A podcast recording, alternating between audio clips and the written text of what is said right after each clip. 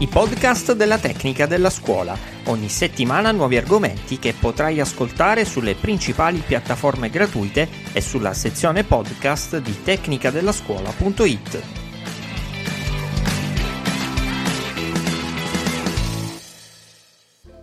In una elegante villa londinese passeggia un vecchio cane. Il muso nero si staglia su un collo di folto pelo bianco, come se indossasse una sciarpa elegante. È il 1828. Ada è una ragazzina di 13 anni, molto intelligente e spigliata. Da non troppo lontano osserva il vecchio quadrupede e pensa che assomigli a Botswain, il cane che suo padre amava tanto. Botswain in italiano significa nostromo, perché ogni marinaio sa che il destino di una nave è in mano a quell'uomo, forse rozzo ma risoluto e saggio, che è il Nostromo, anello di congiunzione fra l'indomabile forza del mare e il volere del comandante. Ma mentre Ada guarda Botswain, in realtà sta pensando di costruire un aereo a vapore per far volare quel vecchio cane. Perché l'immaginazione di quella bambina è portentosa. Un'immaginazione che avrebbe visto un mondo invisibile quanto incredibilmente reale. Ada era nata nel 1815 a Londra. Debole di salute, aveva da subito mostrato un carattere forte e fiero, anche troppo per una bambina. Suo padre era il grande Lord Byron, un poeta straordinario, ma anche un uomo discusso, dissoluto, irriverente e poco incline alle maglie strette della famiglia. Con la madre di Ada, Anna Isabella Milbank, detta Annabella, Lord Byron si era lasciato quasi subito. Non aveva rivendicato la paternità della neonata che era così dovuta scappare con la madre lontana da quell'uomo tanto difficile. Ada lo amava comunque e cercava in casa tracce di quel padre importante e scomodo. Anche se non divenne una poetessa, l'arte di Lord Byron scorreva nelle sue giovani vene. La madre Annabella era invece una donna dura, segnata da quell'amore naufragato che scaricava rabbia su Ada, soprattutto quando in lei rivedeva le derive del padre.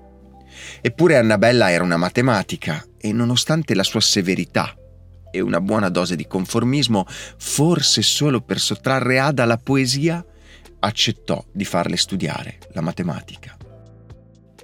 Fu forse questo insolito connubio a favorire la nascita di quella dote che fin dalla tenera età fece di Ada una bambina speciale.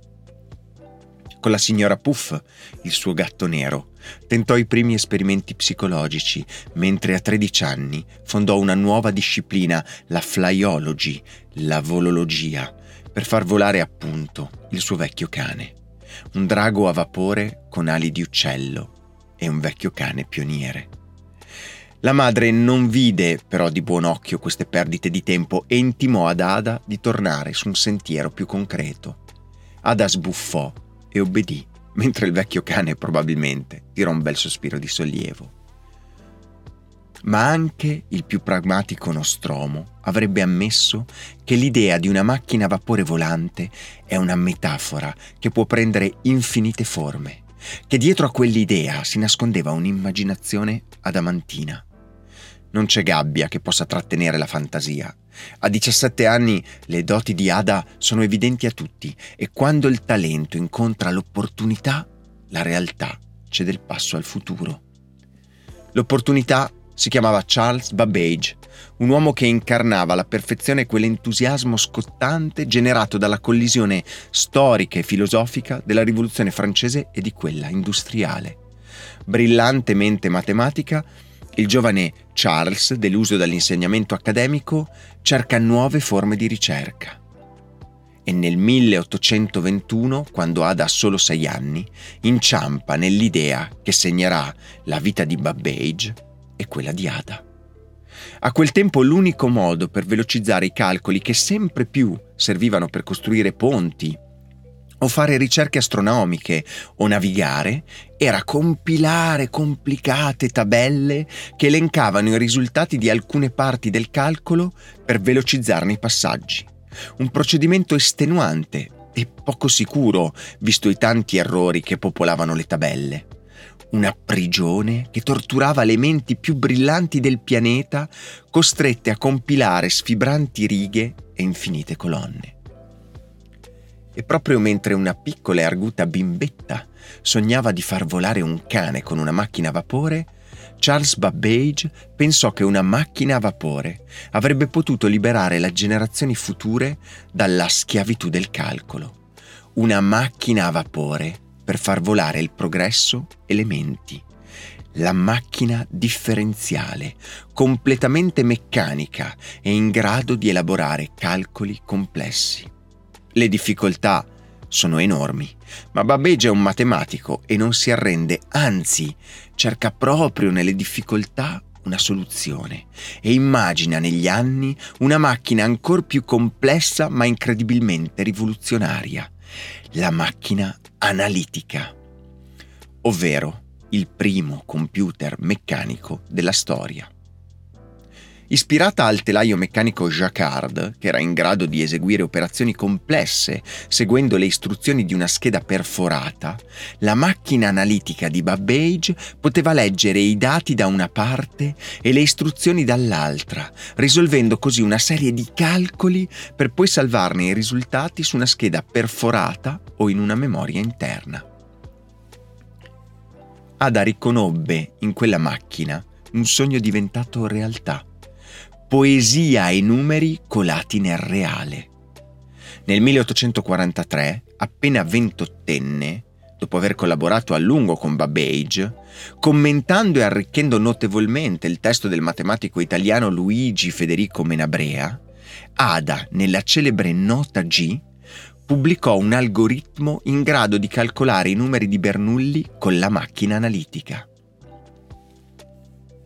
Ada aveva ideato un programma per la macchina di Babbage, ovvero aveva ideato il primo software della storia.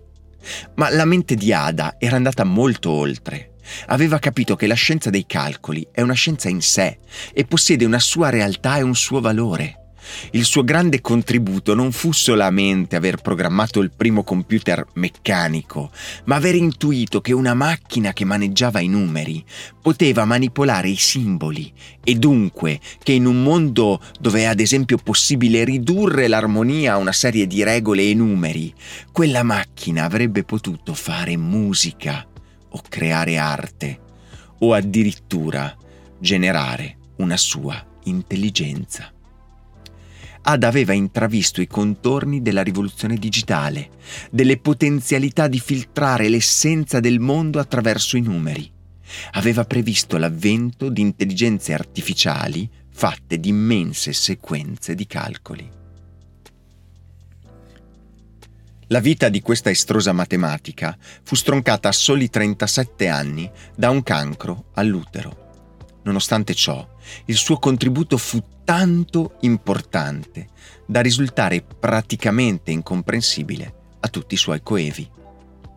L'immaginazione, scriveva questa donna visionaria, è la facoltà combinatoria che individua punti in comune tra soggetti che apparentemente non sono collegati. Mentre tutti pensavano ai telai, Ada e Charles sognarono i computer e per tutta la vita ci hanno supplicato di non smettere di sognare e di alimentare la nostra immaginazione. Li stiamo ascoltando. I podcast della tecnica della scuola. Ogni settimana nuovi argomenti che potrai ascoltare sulle principali piattaforme gratuite e sulla sezione podcast di tecnicadellascuola.it.